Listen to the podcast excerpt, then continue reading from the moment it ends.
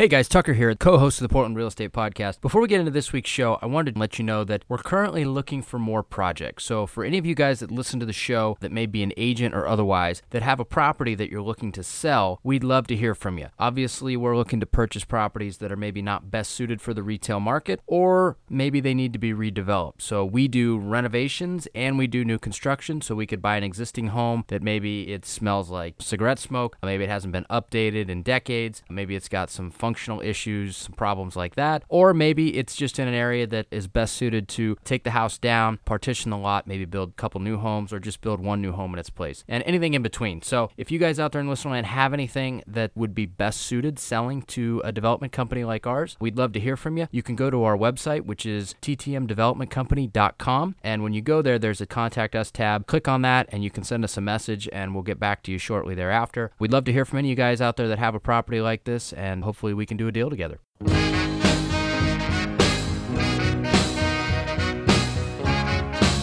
This is the Portland Real Estate Podcast, your number one place for anything you need to know about the Portland real estate market, along with in depth interviews from our local real estate industry experts. Now, without further ado, here are our hosts Tucker Merrihew from TTM Development Company and Steve Nassar from Premier Property Group.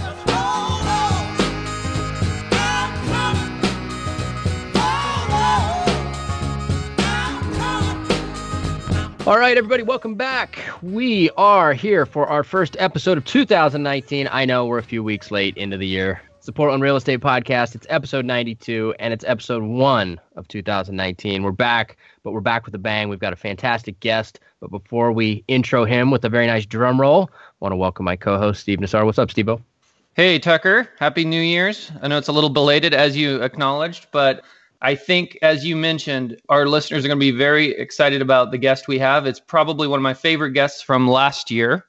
And I think you, uh, you and I talked offline about that. It was just such an informative. He's such an informative guest, one of few that actually has a microphone in front of him and um, is very familiar with podcasts because he does one of his own. And he'll mention that here later. But welcome back to the show, Kurt Von Wasmuth. Thank you very much. It's a pleasure to hang out with you guys again.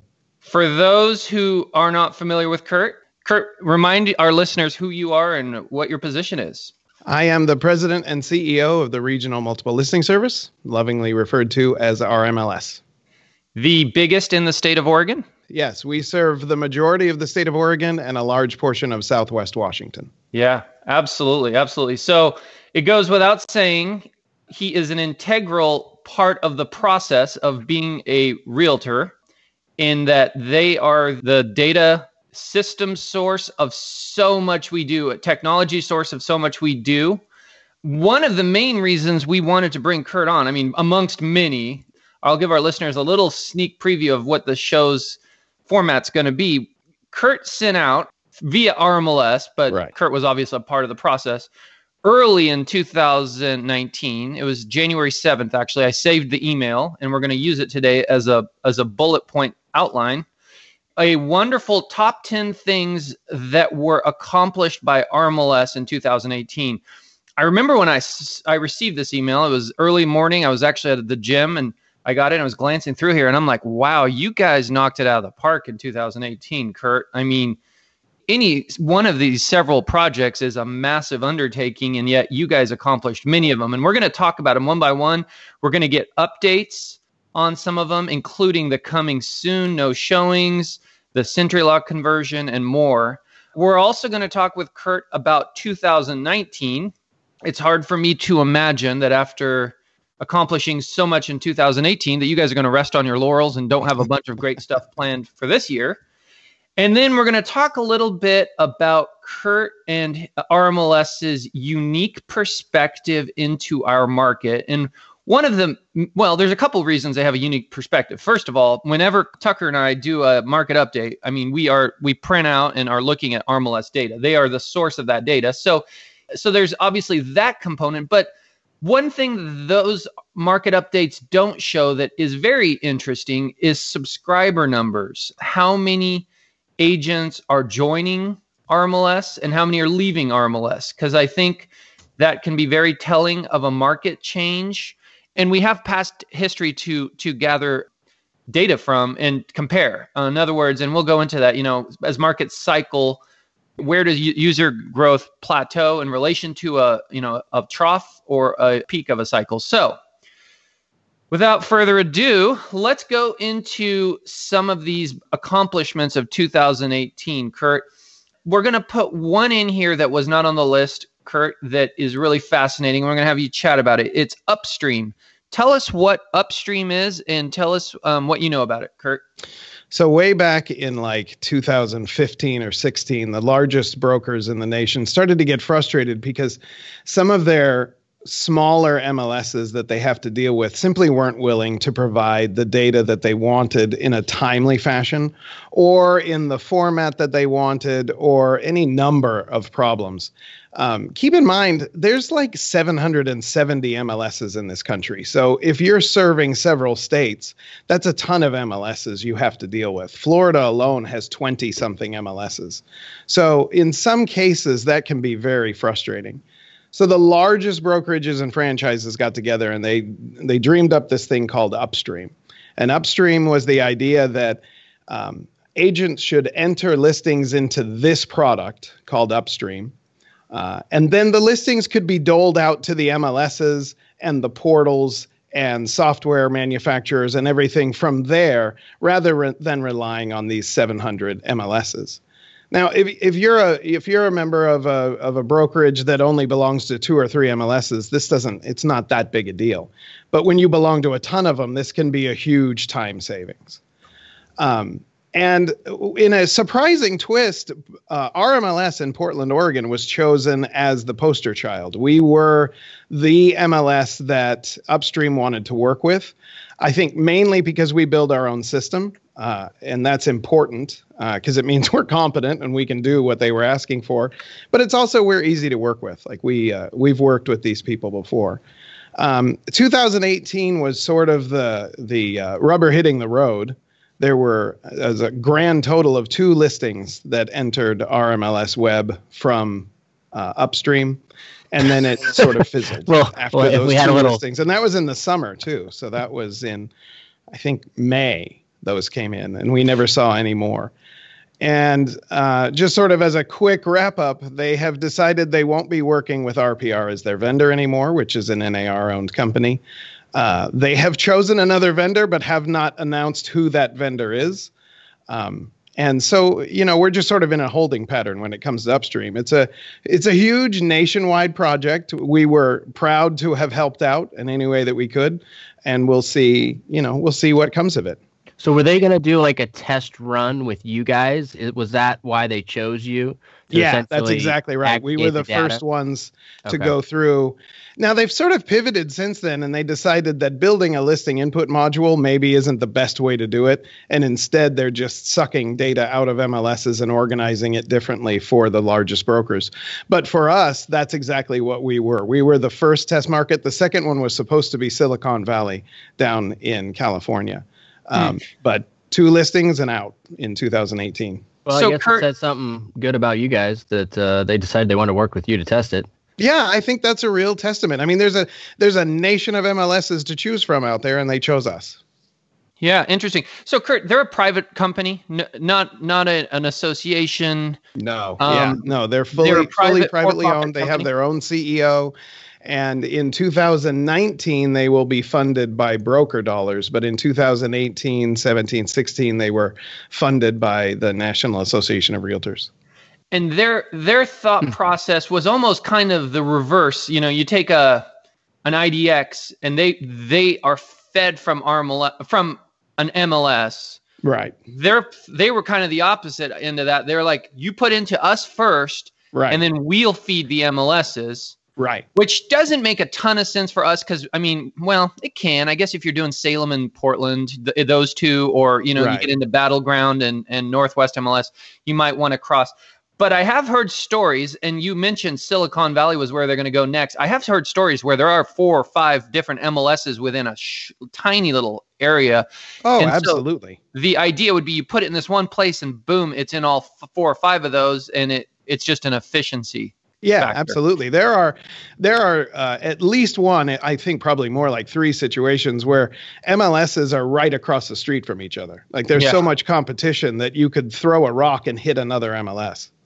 Interesting, interesting. It kind of reminds me a little bit on the commercial side of LoopNet. Isn't that what it's called? hmm LoopNet. Yeah, interesting. Okay, well, let's move on to number nine on the bullet points of accomplishments for 2018. Kurt, MLS aligned. Tell us a little bit about that. Oh, so this is this is my baby. I love this. So, uh, we were there were five of us at dinner one night back in 2016, maybe 17, uh, and we're talking RMLS in Portland, Oregon, Jim Harrison in Silicon Valley, um, Matt Consalvo in Arizona, Brad Bielke in Utah, and Chris Carrillo in Wisconsin and we were you know you you get five MLS CEOs together and they all start chatting about the pains of what they're working on. All of us were struggling with our CRM I think the whole world is struggling with CRM right now. Uh, you've got you know a, a ton of things that we're all working on at exactly the same time. And it occurred to us there's literally no chance that I'm going to be competing with Utah at any point, or Wisconsin, or Arizona, or Silicon Valley. And if none of us are ever going to be in a position where we're competing with each other, well, then why aren't we helping each other out? Why aren't we cooperating? And we, you know, it sort of started as this pie in the sky idea. And in 2018, it really coalesced into a company called MLS Aligned, LLC. Uh, and it's five MLSs that are working together um, on a myriad of different projects. And I think in 2019, you're going to start seeing sort of reaping the benefits of competing with other MLSs. Right now, we have, um, if you use an Android um, uh, smartphone, we have an app in in the Google Play Store that is just the RMLS app. You just type in RMLS. It's in beta, so don't anybody expect perfection. But that is the first thing that you know we get from five MLSs cooperating with each other, and there's going to be a ton more stuff coming out. We've created the world's first shared database. So, a database that has, well, it's not really a database, it's an API that allows a vendor to access all five of our databases with one query. So, you could, so if you think in your mind, be thinking of like software that does like a statistical report or maybe like flyers. So, you don't need a ton of data. You need to write a query, get some information, and get it back. And what we've done is we've written an API where these vendors can hit one system and get data from all of us. So it doesn't matter if you're doing a flyer in Arizona or Wisconsin or Portland, you just submit the query, data comes back, and you're done. Uh, it was sort of proof of concept of what could happen when five MLSs start working together. Wow. And they're not geographically loca- located closely together, right? No, no, Yeah. no. Yeah, Milwaukee, Wisconsin is pretty far away from Milwaukie, Oregon. so I hear, and, and I hear they don't they don't make um, Harley Davidsons in Milwaukie, Oregon, from what I've what from what I've heard. That's Um, true. so uh, so it's more it has nothing to do with by being local closely together geographically we want to work together it's more about you're over there we're doing the same thing what are you doing that's working here's what we're doing and let's join forces and you mentioned competing with mls's so y- you view it as like hey by getting the help from milwaukee you might be able to overpower is that a good word some of the southern oregon mls's or the central well, oregon MLS. I mean, it's certainly our goal at some point to be statewide. And honestly, if com- you know, if cooperating with four other MLSs gives us a lift, well, then let's go ahead and do it. The Awesome. real the real lift comes from the fact that these MLSs are all like-minded MLSs, meaning that we all have technology departments. We all write something. So Portland and Utah writes their own front end. We develop our own system. Milwaukee, Wisconsin, and Arizona, they write their own tax system. So we do a little bit of tax work, but not like they do. Holy moly, they've got a huge system. And Silicon Valley, and they're, they're writing software all over the place. They have lots of software that they sell. So it was really the fact that we were all like minded MLSs who had the same sort of skill sets that we could leverage off of each other. Okay, so you just made me think of something, Kurt. Are the are the MLSs in Silicon Valley? Are they do they have a tr- tremendous advantage just because of where they're located and the talent pool near them? LinkedIn and Google you know the the prices are through the roof so do they have the talent yeah absolutely it also makes it a little bit tougher for them to compete to get the top talent because everybody's making outrageous sums down there Gotcha. Good. Interesting point. Interesting point. Okay. Drum roll. Tell us about that, Kurt. Every year we put on it, it- so if you we put on what we call the the uh, summit and trade fair. So it's a it's an opportunity for people to get credit hours and an opportunity for us to you know sort of allow people to wander around and look at booths and what opportunities are available for them.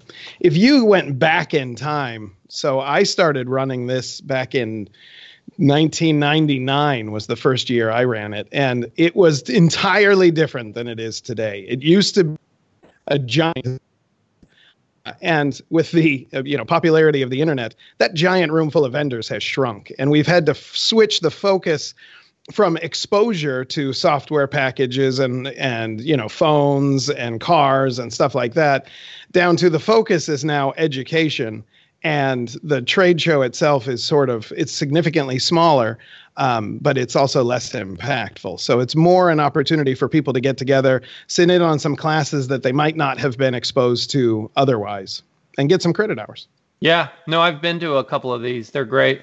um, aren't they downtown in the Lloyd District area? Yeah, so they move around a little bit. I think we will be in the Lloyd district again this year in 2019. Um, back in the day, it used to be at the convention center, so we try and keep it around there. But one year we held it at the Forestry Center up by the that's cool zoo, so it moves around. Yeah. And this is the spring one. RMLS also does one in the fall, though I doubt people in Portland would be interested because it it moves around. It could be in Brookings, it could be in Pendleton, it could be in Florence. You know, it's all over. Awesome. Awesome. Okay, so moving along to number seven, open house broker tour improvements. Tell us about that. Yeah, I'm not. There's not an awful lot to say there. We just changed the way that the open houses show up. You can get to open houses from a listing, that sort of thing. It's a it's a it's a uh, usability improvement inside of RMLS Web. I'm not So- familiar with it, Kurt. So take take a second and tell me, as as a user, because I, I mean I get the value in it. Say say I want to, my client calls me up and says, "Hey, Steve, I want to see some open houses in Lake Oswego. You, you know, you're out of town. Tell me where I should go." Is that what it does? And I can put in a, a geographic area, and it tells me all the open houses. What does it That's do? exactly right. Yeah. Okay. Yeah, that's Okay. exactly right. Same and for this one, we added the ability, you know, to add an open house um, or add open house information when your listing is still in progress and that type of thing. Got it's it. a part of the usability oversight that we're doing into RMLS Web to try and make it easier to use. You mean as a coming soon or in progress, you could then In- put it out there for other agents to see that this is there's about to be an open house in a week or That's two. of right. Yeah. Awesome. Okay. Good. Good. Yeah. A lot of these improvements, you know, for for busy agents like myself, they sneak under the radar, and, and it's I think it's valuable at a time like this to to for myself to learn. Sure. Yeah. Yeah. and maybe our listeners too. RMLS training number six. What do you got here? So because of the year, like like if you look at the enhancements that we did in 2018, um, especially when it comes to the one we're going to talk about later, coming soon, we had record number of classes that were taught. So if you look, um, if you look at the numbers, we're through the roof. Not only in the number of people that we trained in 2018, but the number of presentations that we did, the number of geographic locations that we visited. Like, I mean, it was an incredibly busy busy year for our trainers at RMLS, and not just for our trainers. I mean, it expanded to everyone. We had our rules and regs folks out going out giving presentations. I mean, I was swamped. I was out there giving presentations. We were busy, and we accomplished a ton in 2018, which is sort of a it's an overall trend of this entire you know uh, this entire list here. You mentioned it earlier. 2018 was was a monster year for rmls we got a lot done. And a lot a lot of what we got done this is a sort of teaser for later a lot of what we got done no one knows about. It's it's planting seeds for what's coming up in 2019 Ooh. Gotcha. Yeah. Gotcha. and I'm excited to hear about that. I, one one little plug I'm going to put in here, guys. When I first got into real estate, you know, RMLS is probably one of the most important tools, if not the most important tools we use. Um, there's a few zip forms, the forms, um, you know, some of the other components, but I I was I was playing around with it, playing around with it, and then I finally saw the trainings, and I think at this point, gosh, I, I I'm, I'm gonna I think I, I went to the Vancouver office uh, for mm-hmm. some reason. There was some reason I went to the Vancouver office. I think it's just what happened to be the scheduling, but I ended up going to three or four of the trainings. One you know one's focused on listing up listing load. One was focused on buyers and prospect profiles. One was focused on um, cma profiles or something. I forget exactly. And i i left there just my head had wrapped around this this powerful tool.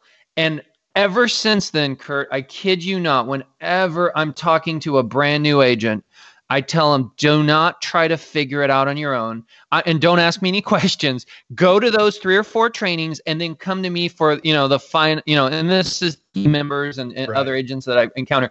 And, you, and then I'll give you those, those higher level questions but it is such a great foundation of knowledge. So I would I would re echo that to any um, newer agents out there.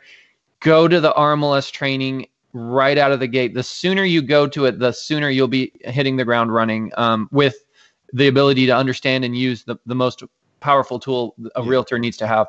Plus thank you, be- thank you. That's I mean, we appreciate the kind words. That means a lot to us.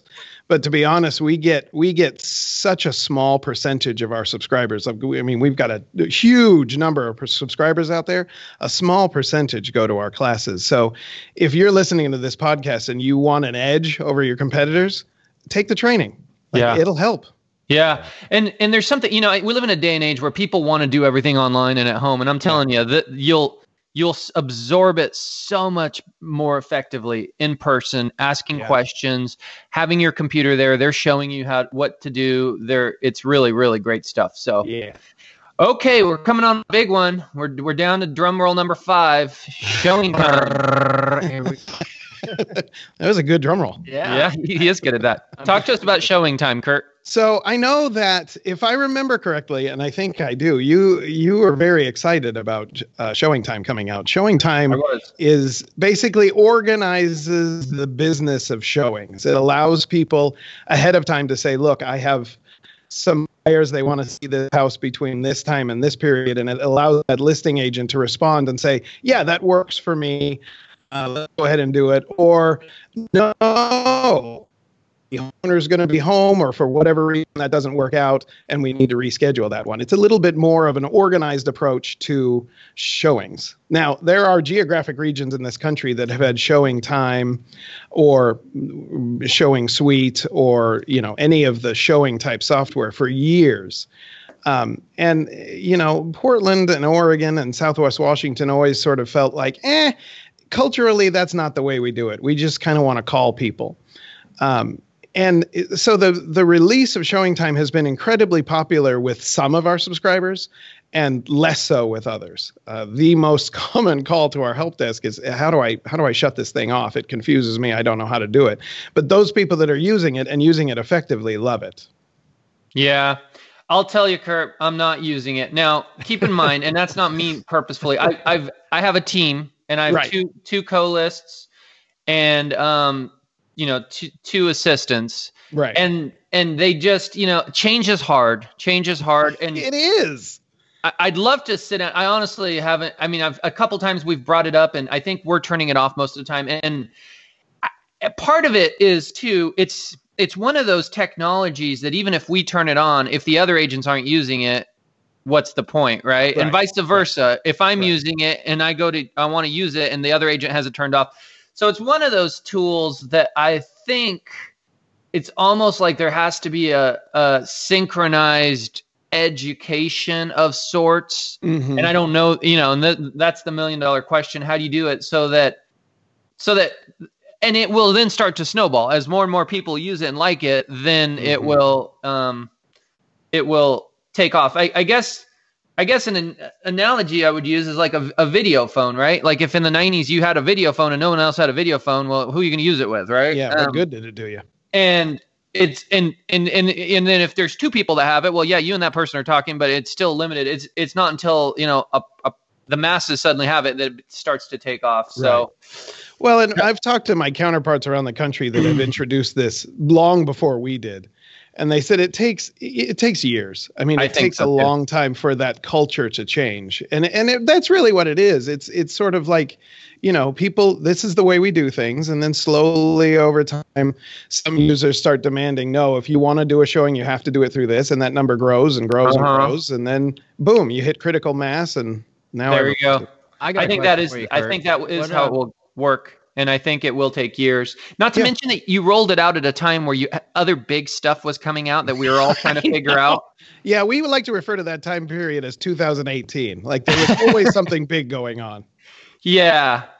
Do So you talk with other? So, like, you obviously are in communication with other RMLSs because that was my question. Yes.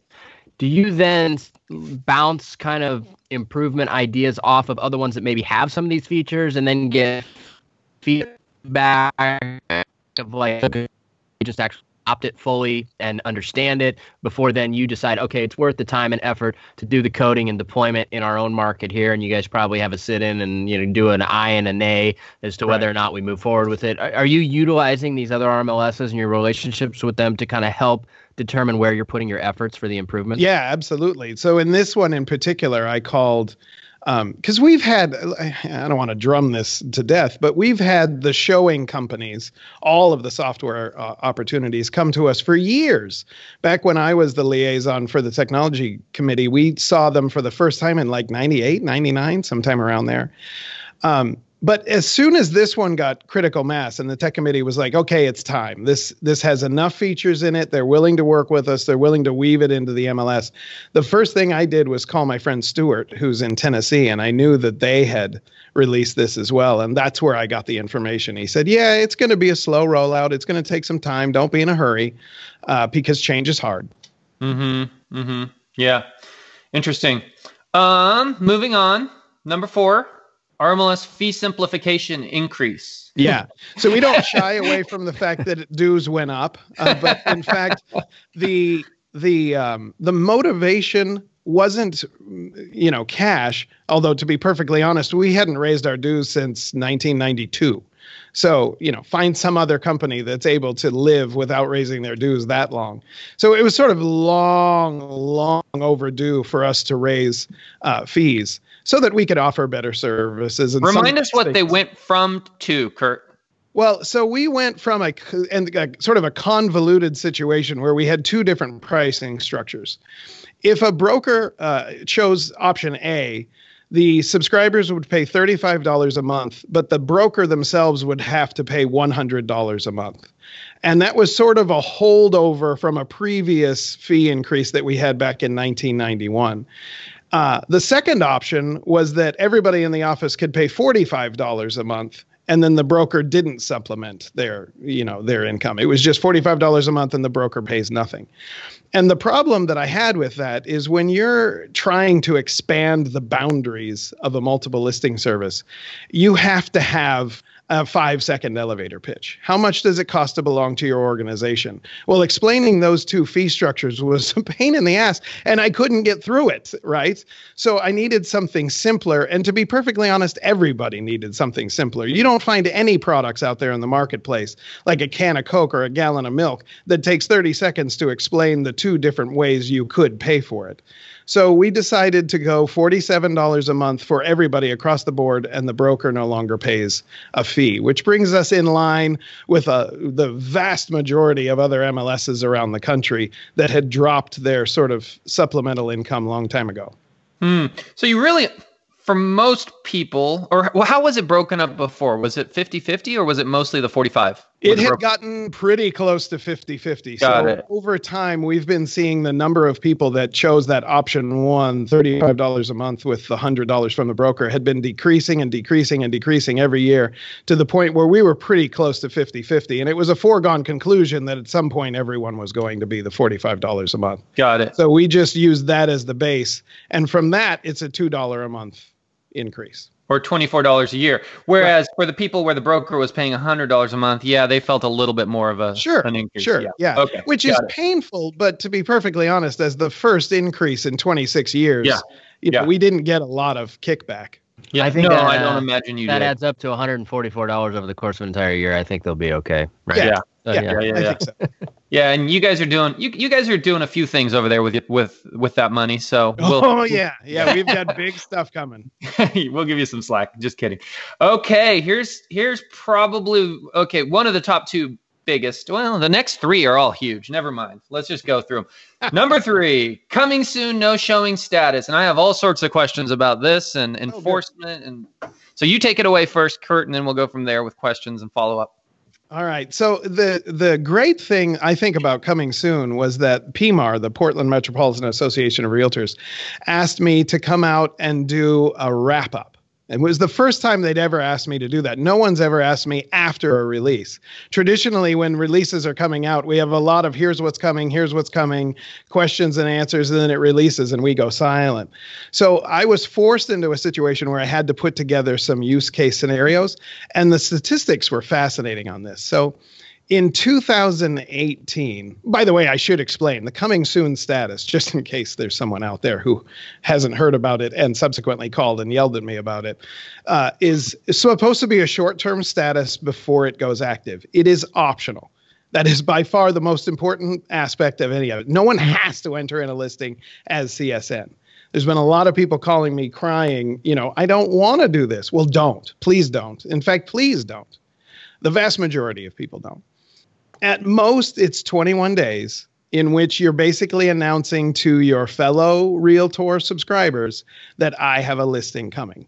Now, if you look at the numbers, the way that it's used most often is the average days that a listing stays in CSN status throughout the entire year was six days. So basically, what people are saying is, hey, gang, next week, this property is going to be available to be shown. Get your buyers ready and let's get some let's get some people through here. So six days isn't a lot. Uh, if you look throughout uh, 2018, we had 3,537 listings start in the coming soon no showings category, uh, and then you know sort of work their way through the life. So it's a, I mean, what is that? Three percent, three point something percent of listings use uh, the coming soon status. So it's certainly optional. Nobody has to do it. But I think 3,500 listings in a year proves that there was a need for this. People wanted to sort of pre release their properties and let people know what this is under contract, it's going to be available, uh, and we're going to have showings on X date. Mm-hmm. Did you talk about the the restrictions as a result of this release? Yeah, so I haven't I haven't talked about it yet. because I think that's as, uh, that's probably as impactful as what you what you're doing to allow sh- exposure. Also, the the restrictions and some of the thought process behind that. So the idea was that if we were going to do this, there were two camps of people um, when this task force got together. The first camp were, was people that wanted to be able to pre release listings in some way or another. The second camp of people were those people that were really frustrated at the time with the pre releases that were going on that were getting sold ahead of time. Now it's it, it's it's erroneous. A lot of people have told me, "Well, you just did this to get rid of dual agency." That's not true. There's nothing illegal about dual agency. However, what was concerning to the multiple listing service is if you go back to like, let's say 2011. 2011, if you look at the database, there was about 520 listings that had zero days on market, right? It wasn't a large portion of the of the listings, but there's always going to be some that have zero days on market because that's how the world works. There's sometimes that happens. But you look at 2016, so five years later, and it was 2,650 listings had zero days on market. That's thousands of listings that had no exposure, right? The deal got done before it was exposed to the entire marketplace. And that was the concern. That was what people were worried about was look at all of these listings that are coming in and I never had an opportunity to bring a buyer to that transaction. So when we released Coming Soon, we put some caveats around it. One, if you put it in as a CSN, you cannot market it on like Zillow or, you know, realtor.com or any website at all. Uh, it's supposed to be a status where you're sharing this information with your counterparts, with your fellow realtors, but not necessarily with the consumer, right? You're not telling the consumer this is coming up. You're telling other realtors, get your buyers ready. Yeah. Um, let me speak a little bit to this too. Uh, I, first of all, I, I, I love it, Kurt. I truly do. Um, it was a ch- big change for me, but I love it, and I'll tell you why. Not only in your scenario, it to me it wasn't just about the listings that had zero days on market. It Yeah. was agents, bad actors, in my opinion, hmm who were using it as bait out there. Right. And I I have reason to believe sometimes they may not have even been legitimate listings. They were mm-hmm. taking maybe their own personal residence, maybe which would be kind of obvious for to someone looking, but maybe they're taking their brother's house or a friend's house. It's in a desirable area. Gonna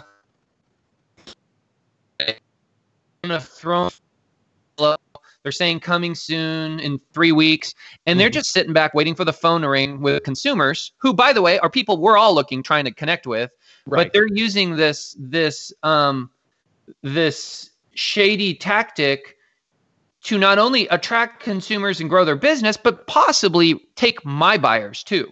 right. Um, because my buyer then, who maybe I've been talking to, met in an open house or however, is online looking around. They go, "Oh, this is coming soon." Let me click on it. Suddenly, their phone's ringing, and that person's giving them a run. You know, Right. hey, and and and I would venture they probably had some pretty good scripting that went something like, "Hey, you know that property's not available right now. Um, there are some challenges going on with the seller. They're second guessing whether they want to even go on the market. But let me tell you what I do have. Can I come meet with you, or can we meet at this property? And and and that's kind of how they're going at it. That's right. Um, Steve, it sounds like you might have did a little recon work here on uh, some of these. so I had I had a I've had clients over the years do that. Um, I had I had like a, a high school friend, believe it or not. she reached out to me and she said, um, and and we we set up a search for her, and I had a listing appointment. All of a sudden, and she told me, she goes, you know, I think I'm going to meet with a couple other agents, St- Steve. You know, I I- know you know I like you, but you know, I want to just make sure I'm doing my homework. So I'm meet with a couple agents. Well, a couple days later, she's telling me, "Hey, I found this house," and this this was a legitimate coming soon, um, because it really did go on the market. But there were other times, other stories that were more like the last scenario I ran by you. But this one, she um she had she had found this coming soon. It was out there for several weeks. She reached out to the agent. They were they were trying to hard press her into a listing appointment. And it was just obvious that this was their marketing platform. This was how they were generating leads was putting these listings out there that they basically were I don't know if you they were the only ones that had it. They had a secret stash and they were forbidding anyone on any other agents from it and using it to attract not only new consumers but other people's consumers. Kurt, I want to tell you one thing. Since coming soon rolled out, it's very easy to do. You can go on Zillow, you put in Portland, Oregon, Right. and then you you you, you remove all statuses but coming soon. It is getting better, by the way. um, in August of last year, I did it, and there were uh, there were quite a few still. I want to Mhm. say there was about twenty five coming soons out there. Mhm. And at one point, I even flagged a few and sent them and reported them to you guys. Good. Good. I that. just did it again today, and there's actually only about four or five. right. One of them is the person that was notoriously doing this Yes. Of course. a year ago before the rule change. And Well, I'll let and, you. and that's I mean that's important. It is getting better. And It I think the better. bottom line needs to be that the multiple listing service is a cooperative. When everybody joins the MLS, they're not doing it, you know, you get a lot of personal gain out of it, but it's a cooperative. You agree to share your listings in exchange for everybody else sharing your listings with you. What it is not is a secondary fallback just in case things don't work out on your own. Okay, then I'll try it through the MLS. That's not what you agreed to. And Yep. that's the bottom line. Yep, yep. Talk to us about enforcement. What's so you people are getting flagged? Have have there been Have there been reports of hey, that one two three Main Street is coming soon on Zillow? What- Yeah, yeah, we get those. And by the way, I should say, when anybody hits the report issue button inside of RMLS Web, which of course this wouldn't be, or they call the rules and regs department or the help desk, all of that is entirely anonymous. The only time anyone ever knows that you complained is if we push it, we'll call you back and say, look, uh, we need a formal violation here. But the default is an entirely anonymous report. So everybody who sees this sort of thing, feel free to send us in the information. We'll do the legwork. You don't have to do anything. We'll make the phone calls, and no one will ever know that it was you. But yeah, we do. We do get a fair number of people that are reporting either I found this on Zillow or um, which is also common is I got this email. This person's trying to sell this property to people that are RMLS subscribers, but it's not in RMLS Web. I can't find it. And then we just track them down. And most of the time, I would probably say somewhere in the neighborhood of 90% of the time, it's not as big an issue as we originally thought it was. It's usually someone has the proper paperwork filled out or they actually do have it in RMLS Web. The person couldn't find it, or it just got added five minutes ago, or something like that. Most of the time, it's not a big deal. But those times that it is a big deal, we chase it down and we either get it entered into RMLS Web or you know find out what the deal is. Do you have people who you've are repeat offenders, and have you done anything about that yet? Because I'm looking at one right now. We You're gonna have to plus So- some kneecaps, huh? So You we know? do have people that are repeat event- offenders, and we haven't done anything about it um, yet. So the way that process works, and here's here's sort of the Achilles heel of any multiple listing service. You remember I just said it's not going to be no one's going to know who it is until I call you back and say, "Look, I need this to be a formal violation." And no one's willing to push it that far. As soon as we call them back and say, "We need to press this on a formal violation," they say, "I'm out. Uh, it's over." So you look at last year, I think we had eight or 10 formal violations, if that many. When Oh. you're talking about tens of thousands of informal violations. Okay, so I didn't understand that, Kurt. So in order for a repeat offender, like like someone someone anonymously says, Should "Hey, we put this guy on blast, Steve? Do we want to? Ju- should we just blast this guy on the show today? We That'll be the Well, formal. I, I, will hang up immediately. I won't say a name. Please don't. I'm kidding. I'm kidding. I'm kidding. I um so what so if so if somebody does an informal anonymous one two three Main Street is coming soon on Zillow and you look at it and you go oh it's so and so and they do this all the time you Right. can't do anything unless that person does a formal violation. That's right. Yeah. So what happens is that a has to be brought to a hearings committee, and then the hearings committee has to go through and say, well, actually, it goes to the rules and regs committee. The rules and regs committee says, yeah, that is in fact a violation. Then we schedule a hearing because the National Association of Realtors requires that anyone accused of something has the right to face their accuser. They have the right to be able to defend themselves in front of a jury of their peers. So we have a formal process we have to follow because we're a realtor multiple listing service. And so we have to follow those rules. So in order for us to levy a fine, we have steps that we have to go through. And one of those is to remove the anonymity. Uh, and that that's sort of the that's sort of the crux of the situation. No one's willing to do that at that point. Hmm. So Do you think people yeah. and now that especially that you've put that out to the universe on a podcast, do you think people are taking advantage of that? Uh, the anonymity? People r- repeat offenders, do you think they go, "Oh, it's never going to turn into anything bad, so I'm just Um, going to keep doing it"? It's Possible, I suppose. It's not. I mean, honestly, when you look at the numbers, it's not. If if that were the case, I would expect more people to do it, and I Yeah. I don't see that. Yeah. So y- that said, you might not levy a fine, but you do reach out to that person. You do say, "Hey, one two three Main Street is yeah. on Zillow. You need to take that down Constantly, yes. constantly." Okay. Yes. So that's kind of the governor to controlling this whole thing. Really, is like, Right. hey, you're in the wrong, and most normal people are like, sorry, yeah, we'll fix it. Right. You get your occasional repeat offender that's like, well, nobody's gonna file formal complaints, so I'm just gonna keep being, you know, a little bit. Yeah. we'll or the worst one that I've heard, which is which is a response, which is, "Hey, find me. It's the cost of doing business. I'm just going to get it done." And that one drives me insane. But And you've th- heard those that. are so small compared Yeah. to the 99 X percent of people that are like, "Whoopsie, sorry." yeah. Yeah. No, I, I agree. And I agree with you that there, the, the vast majority, 99.9% are, are either doing it right or accidentally doing it wrong. Yeah, yeah, Um, absolutely. And in fact, going back to the CSN, that was the vast majority of people. They didn't realize what they were doing was in violation and they hadn't even thought about it. They were just, you know, going about their business. They're just doing their thing. Yeah, yeah. I would I would venture then on your guys' end. You know, you know the re- repeat offenders. Like obviously, you're not going to say any names, but there I are can't say any probably names, but I would be surprised if there were any repeat offenders that we don't talk to routinely. yeah, yeah, yeah, yeah. Okay. Well, after this podcast, we'll we'll, we'll talk about a name.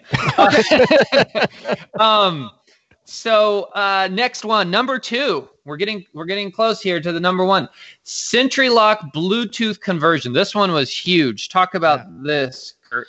So, uh, in essence, the RMLS board of directors took a look at the uh, SentriLock product offerings. They saw that there was a Bluetooth version of the lockbox available, which eliminated access. There's a large portion of the state of Oregon. So, if you're in Florence, a lot of these lockboxes that, in order to use the app, you had to have cell coverage. That was a pain. Or up on Mount Hood, that couldn't be a pain. Um, and honestly, just in the day to day using of the product, the Bluetooth lockbox was significantly better. So the board of directors voted to spend about $3.2 million buying Bluetooth lockboxes for all of the subscribers. So we bought 50,000 Bluetooth lockboxes, and then over the course of about a month, exchanged the vast majority of those for the old lockboxes that we just gave back to SentriLock. We don't know what they're going to do with them. They don't know what they're going to do with them. Um, but that was it. It was a huge undertaking. And you sort of alluded to this earlier in the podcast. A lockbox exchange is one of those things that a multiple listing service does once or twice. And it'll be something that they point to as their year's accomplishment. Like, this is what we did this year in 2018, this was just one of a slew of things that we accomplished. We just happened to fit in a Bluetooth upgrade uh, for everyone's lockbox in 2018. And it's been very popular. People love the Bluetooth lockbox compared to the old one. Oh my gosh. Um, hey Tucker, I turned in 25 to 30 lockboxes. Guess how much it cost me? Zero. yeah, I know we turned in a bunch too. I have a question for you though, because on these new lock boxes, I've been asking Chris our office here. Um, you know, we'll have a any given listing with showings, and sometimes the showings show up automatically. But my understanding is is that some people have to like reload their card or something in order for that showing to actually show up. Right. Is there some clarification there, or am I Yeah. So there's two ways to open up a lockbox now. You can use the app, which for the first time in history, the vast majority of our subscribers are using the app. Thank goodness. But some people still prefer, I don't know if it's because they want tactile feedback or or they don't trust their phone or they don't have a smartphone, but some people still use the card. Now the way that the lockbox works is that if you use that card, right, to open up a lockbox, there's no way for that card to tell anybody anywhere anytime that it opened up a lockbox. The only way the system gets that information is the next time they renew their card. So if if you know that can take some time. So there can be with card users there can be a very long delay uh, before that information gets uploaded to the system. Now SentriLock has done a number of things to try and mitigate that um, not the least of which is that the lockbox records the fact that a card was used and the next time somebody uses an app it broadcasts that. But you still have a delay there right you still have a gap and that's that's sort of the problem with the system if if people continue to use that card it's going to cause those delays but it's fewer and fewer and fewer people every day How many use Yeah. the card versus the app? Do you guys have any statistics on that, Kurt? You know, John has the statistics on that. I don't have them in front of me. I just know that in 2018 we crossed the 50% mark. So I think we're at like 58% somewhere Oh, wow. around there that are using the app now. And Oh, it's wow. growing every day. Oh my gosh, I would have guessed a lot more than that. No kidding. Yeah, I would have too. I would Yeah. have. Hey, Steve, you, we've done this show for a long time. How many realtors is it the first time they use Skype when we do the show with them? I know. I know. All right. so- Realtors, they don't love change.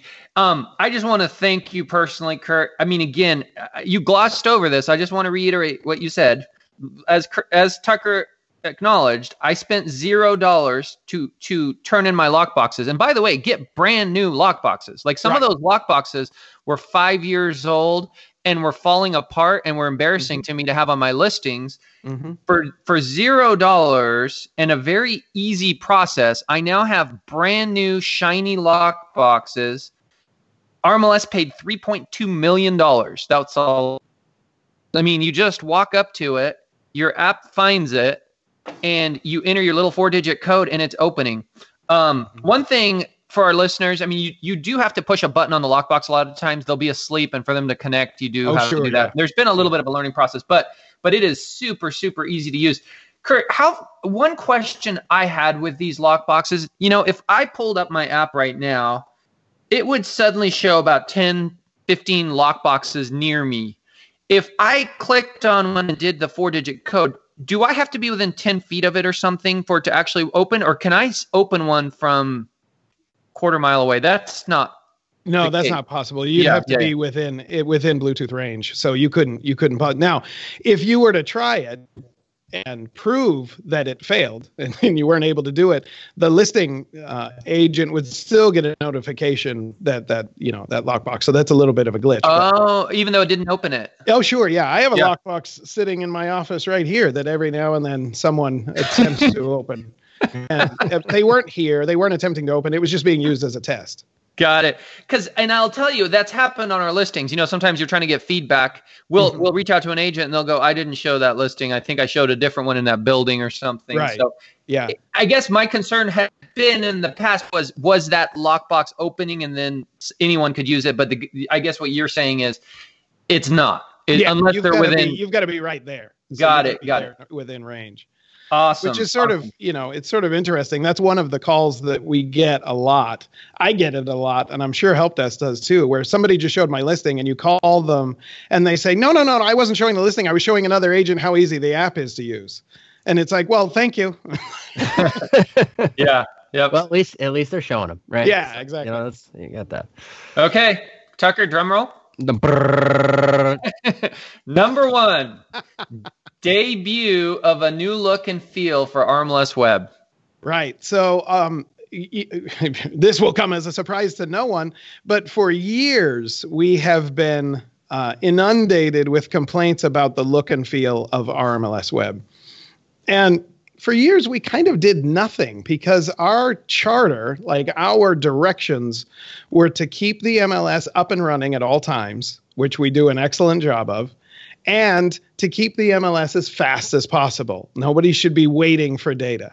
And we can still do more of that. But to be perfectly honest, compared to some of these other systems, RMLS Web is zippy fast. And so we've just been sort of accomplishing those two goals over and over and over.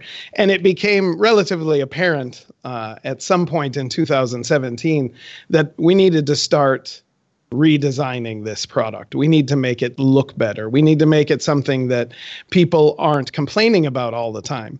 And to be perfectly honest, nobody complains about an ugly website when it's down. they, they complain the fact that it's down. No one complains about an ugly website when it's slow. They only complain about an ugly website when it's up and it's zippy fast. But the fact remains they're still complaining. The problem with a redesign is you there's no way you're going to redesign something and make everyone happy. Look at Facebook and their redesigns. Look at Reddit and their redesigns. Every time one of these major websites redesigns their system, they make their entire user base angry. In our case, we don't really have the flexibility to make everyone angry because we don't want to get in the way of your job.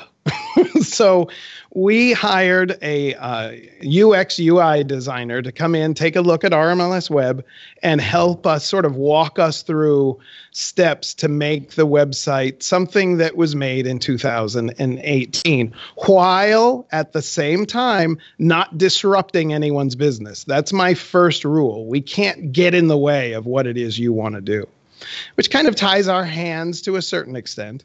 Uh, but that project was launched in 2018. And I land heavily on the word launched because I've had a lot of people call me and say, geez, you guys sure suck at a redesign. All you did was the login screen and the menu bar. And it's like, nice well, we're, yeah. we're just started. And you'll see later our next release will be Listing Load. Now, Listing Load is going to be a large redesign. It's going to look dramatically different. I'm hoping we don't get in anyone's way, uh, which means that, you know, there won't be too big of changes, but I think people will start to see, especially with listing load, people will start to see the direction that we're heading in uh, as far as a redesigned website. Awesome, awesome. I'm playing around with it right now as we as we talk, Kurt. And I love the search bar. I love being able to hit home. You've got your search bar there, and um, and I was even playing around with it. Um, you know, you, you can enter the number of the street and then just even the first three letters of yeah. the street name. Yeah. Yeah. And it'll either pull up that street or that street and any other derivatives that are close to it. Yeah. Um, but that was a huge addition to, to be able to have that. In the past, you had a little search in the right corner, right? Was it That's the right. same search or is it improved? I'm sorry, that broke up at the end there. What was that? In the past, before the redesign, there uh-huh. was a search bar in the right corner on the right hand side. Right. It was small. Uh, well, it's the same search, but we're constantly refining the algorithm on the back end, so it okay. it works a little better. It, it's a little bit different because we took some of the code that we had on the old mobile product and we sort of wrapped that in. But for the most part, it's the same. I mean, okay. you yeah, know, it's, but it's it's much more pronounced now, and yeah, no, yeah. It's well, and the thing that's important that I think is cool that a lot of people overlook is if you go to the toolbar and hit home, like that search bar is there. It's yeah. always available to you where it wasn't before. Yeah. Right. Exactly. You had to go back and load a whole separate page. And I think, you know, little things like that, that coupled with the fact that this is significantly easier to use on a tablet uh, because of the redesigned uh, menu bar, I think comes in really handy. Yeah. So Kurt, last last comment on that subject. Mm-hmm. Do you remember when on Masters right after the redesign, somebody went on there and goes, "There's there was some complaints like what's going on with RMLS Web and and yeah. you know and, and, like you said, no, not everyone's ever always happy, and there was yeah. complaints. And one guy goes on there and goes, "We need a new president for RMLS." Do I remember it? I think about it every day.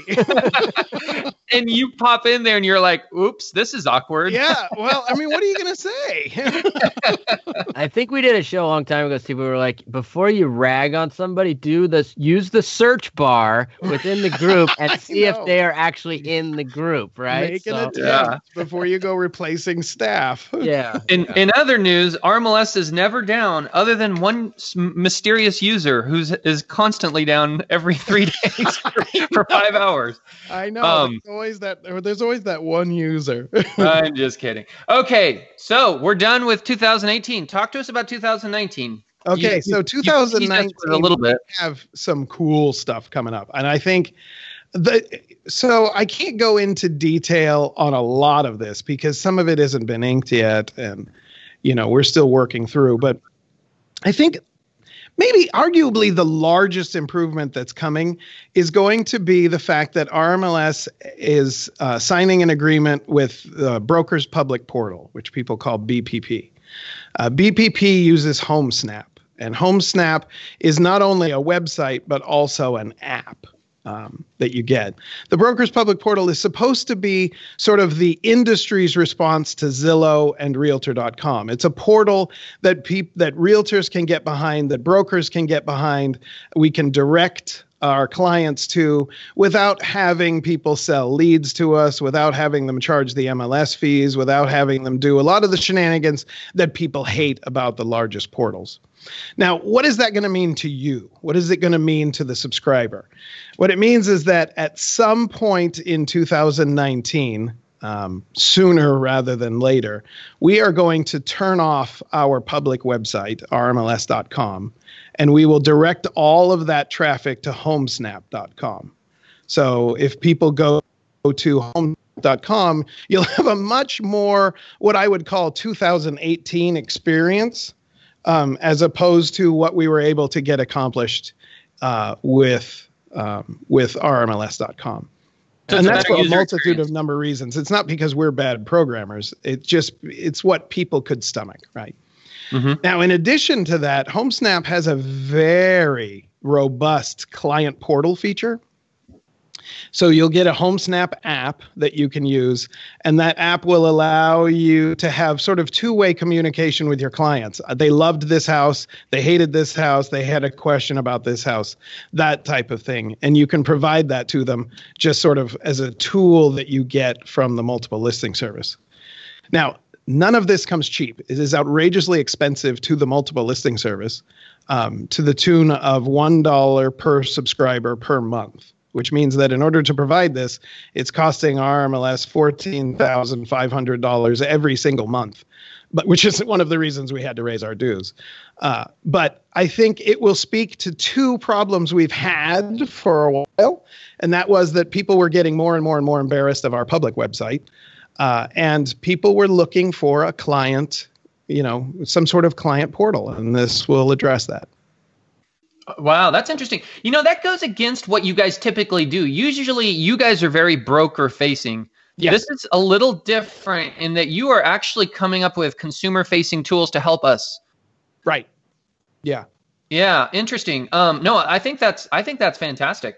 I think it's Yeah. great. Um, and I think it's it's good because um, yeah, I I would ag- agree that RMLS Um, what's the consumer one called again? RMLS Web. No, It's just RMLS.com. RMLS.com. Yeah. Um, it's a it- beauty. it wasn't the the user experience that the the consumers want and it wasn't getting the traction against the big like you said the big portals so Well, sure. Yeah, like I went, I was at um, Safeway not too long ago. Well, golly, it was a, over a year ago, and I had someone come up, just a member. I had my RMLS jacket on, and I had a member of the public come up and say, you know, God, we use your website all the time. We love it. And I think this lady had to be in her mid 80s, lower 90s, maybe. And it two things occurred to me. One, I haven't received that compliment since like 2002. It used to be all the time you wore your logo, and the consumer was like, "Oh, I know you guys," and I realized I hadn't heard that in a while. And then I thought, "This, this is who finds the website so easy to use." and so you know I- and i think and i'm not alone. I mean to be perfectly honest there's a reason this is called the brokers public portal. I think the brokers themselves were like okay it's time to stop hamstringing our multiple listing services and start to embrace a client side uh, portal. Awesome. Awesome. What else you got coming our way kurt? Oh, there's some uh, there's some big stuff. So, speaking of portals, uh, as it stands right now, RMLS only sends data to one portal. Well, two if you count RMLS.com, but that's just sort of our public website. We only send data to Realtor.com. And in 2018, one of the things we did was we focused on that question why? Why do we send data only to Realtor.com, especially given that they're not affiliated with NAR anymore? I mean, they rent the name Realtor, but they not they're not owned by Realtor.com. And as a portion of that, we came out with a checklist of things that our directors would like to see from portals. Things like they don't charge the MLS and they don't charge for listings and they uh, the the real estate agent and they provide statistical reports and a whole slew of things that they wanted. And what we found that was that realtor.com still fit the bill. They still were someone that we should be sending data to. But for the first time since like 2003 or 2 or something, we will be adding to that list and we will be adding homes.com. Homes.com has long been known as the most MLS friendly portal out there. Um, and we will by default be sending everyone's listings to homes.com probably second quarter of 2019. How many Now- other MLSs send them their info? Quite a few as well. Or, Um, I don't know about quite a few. It's over half. okay. But at this point, homes.com is in fourth place. So you've got the big Z at the top, realtor.com close at number two, and then you've got Trulia and, you know, homes.com. Got and it. that's So- in our market kurt Well, boy, Is I that don't know. Good question. That's, That's a, right. tho- Yeah, that's those are nationwide stats I was quoting. yeah I because don't I, think redfin's bigger in our market than i think it's up there Well, it's entirely possible, but remember, I don't consider Redfin a portal. They're a broker. Yeah, so I that's put true. them in a whole separate category. That's true. They're one That's of true. my customers. Yeah, yeah, yeah. So explain to us, um, explain to us what you mean by that because it's a little confusing to me because you do feed Zillow. Now I know as a brokerage we have to agree to it, but but when we do, you do send your data to Zillow. So why is that different? Okay, so here's the difference. In order for you to get your listings on Zillow, the principal broker has to call us. They have to authorize it. They have to sign some paperwork. And then we have to set up a special feed where we send them only that broker's listings, right? Mm. This is different. This is a board approved feed, which means that everybody's listings automatically are going to show up on homes.com unless you do exactly the same thing. You call us and you say, I don't want my listings on homes.com. I don't like them for whatever reason. And then we will alter the feed to remove those listings. It's the difference between an opt in and an opt out. Got it. Everybody is opt in except for realtor.com and homes.com and so, RMLS.com if you want to count them. Is that a good? What, what's your thought process here? I mean, okay, so let me ask you a some silly question. If one is good, two is better. Is three, four, five, and six even better? I mean, what? Yeah, so that's the super question. Like that's a really good question know what's good for your listings. Like, I'm not going to make decisions on what's best for you and your listings. On the other hand, we do have the ability to leverage some things on behalf of all of the subscribers.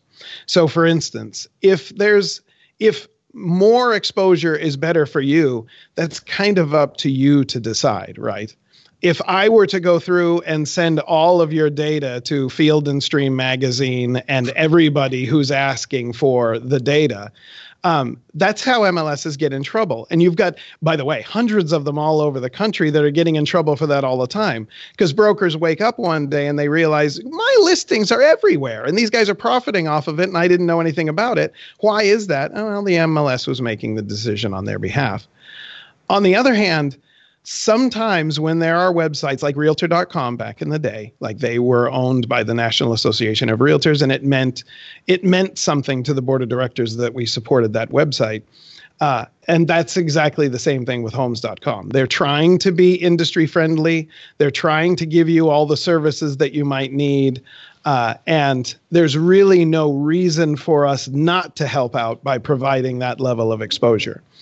But we can't support websites that charge you money, right? So I'm not mentioning anyone in particular, but like Zulia, for instance. Like they make a ton of money off of your content, and it would be relatively inappropriate if we just helped them make more money by providing your data to them. Realtor.com charges money to agents. That's right. They do. So how's that different? You know, honestly, we could we could talk about this for six weeks. Is that just because it's grandfathered in because it used to be owned by NAR? Uh, to a certain extent, yes. I mean, I won't shy away from the fact that at this point, right now, it would be significantly harder for us to cut that feed than it would just to leave it alone. Mm-hmm. Mm-hmm. You know what I mean? Imagine 14,000 realtors trying to explain how we cut their feed for, you know, for one reason or another. Yeah. I, w- I want to get you on record, Kurt. Mm-hmm. I know you've heard about this. Um, Las Vegas is removing Zillow's feed at all, all across the board, which I also believe Seattle's Northwest MLS doesn't feed Zillow. Um, do you think that's a movement in that direction? Do you think the MLSs are are are are saying, "Hey, wait a minute, we don't want to play with you anymore"? Um, um yeah, so that's tough. That's hard. So Las Vegas went ahead and rescinded. They're sending data again. Oh, they um, did. They yeah. are. Oh, and and Seattle does as well. So what here's let's let that play out for a second. Here's how this works. MLS takes a strong stand. We're not sending listings to you anymore, right? We're just we're just not going to do it. Uh, and Zillow has said in the past, well, we're, we won't accept listings except from multiple listing services, which I actually support. I think that's a good move. But in that situation, what happens is then the consumer starts screaming at you Why isn't my listing on Zillow? Where is it? And the MLS all of a sudden starts getting the reverse pressure of phone call after phone call after phone. You're affecting my business. You're affecting my relationship with my client. And what happens? It's only a matter of days, and then boom, this feeds back on, and lesson learned. Yeah. Uh, I think we're in a weird situation right now where a lot of people have a lot of anxiety towards uh, Zulia and the big boys, where at the same time the consumer they've attracted the consumer's eyes. They have the attention. And uh, you know the time for mls's to turn off that feed probably has passed. We mm-hmm. could have gotten away with it at some point.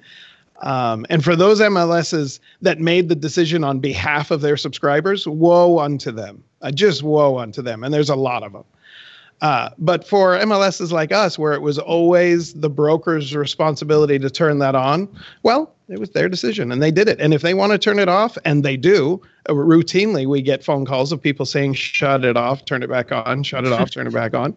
Uh, and that's fine. They're in mm-hmm. control. And I'm with you. Uh, I'm with you. Like uh, I, I, I, hear brokerages saying, "Oh, we're gonna ours off luck." I mean, I, I, I, get I get calls from sellers complaining about this stuff on Zillow. Loan not showing up there, but they'll call and say, "Why is this? Why is that? Why is my days on market one day off or something?" And right. like, you know, I I don't own Zillow. I, will you know, I, I can't. Right. But it, but cons- that's my point is consumers are looking on those sites and they making sure their home for sale is on them. So I think the term I've I've heard used in the past is the genie is out of the bottle. That's and right. Try to stuff it back in and, and pretend that you can do that and and yeah. Relevant is hard to imagine. Yeah, someone out of there. that's, a good, that's a good way to put it. Well, hey, we're coming up on uh, about an hour and 15 here, so uh, maybe we should wrap it up. I know we've probably should. It Kurt's yeah. time, uh, but I think we've gone over some uh, great information, definitely from last year. Very cool stuff coming over this year. Conversation about Zillow the milk being out of the cow. It's a good analogy. Uh, yeah. Since it's yeah. very relevant to, you know, conversations these days, Zillow and, and real estate listings. It's a, it's a hot button for sure. So I'm yeah. glad we touched on it. But um, we really appreciate you coming back on, Kurt, and diving through everything. I know, um, you know, you got a busy schedule as we all do. So we very much appreciate it. And I know our listeners do too. Yeah, yeah and Kurt, we had more stuff to go through. I think I vote that Tucker, we get him on in six months again, maybe in the summertime, and and and maybe talk a little bit more about where things are with 2019 and we had some other stuff to discuss. But you you're sure. always uh, in, engaging and you're an, an, interesting guest for for sure kurt and i know our listeners are going to love this episode. So thank you for coming on Thank you very much. The only thing I would add is if anyone is interested in some short podcasts about RMLS releases and about RMLS information, just do a search on whatever tool you use, iTunes or whatever for RMLS. We do have a podcast, but again, it's it's 5 minutes, so it's something you listen to on the way to your next gig or or whatever it is you're doing. But as far as this one goes, I'm thrilled to be here. Thank you so much for the opportunity and I honestly look forward to doing it again. What's the uh, name of the podcast so that people it's can just, search for? Um, I just search for RMLS. I think it's the name of the podcast is RMLS Real Talk. Okay, gotcha. Yeah, definitely listen to it. It'll cut down on your help desk calls too. I hope so. Yeah, that'd be great. Yeah. So, all right, guys. Well, this is uh, episode 92. We're signing off. Thanks, Kurt. And thank uh, you. Thanks, Steve, for uh, joining myself for episode one of 2019. And everybody, we'll be back soon. Awesome. Thank you.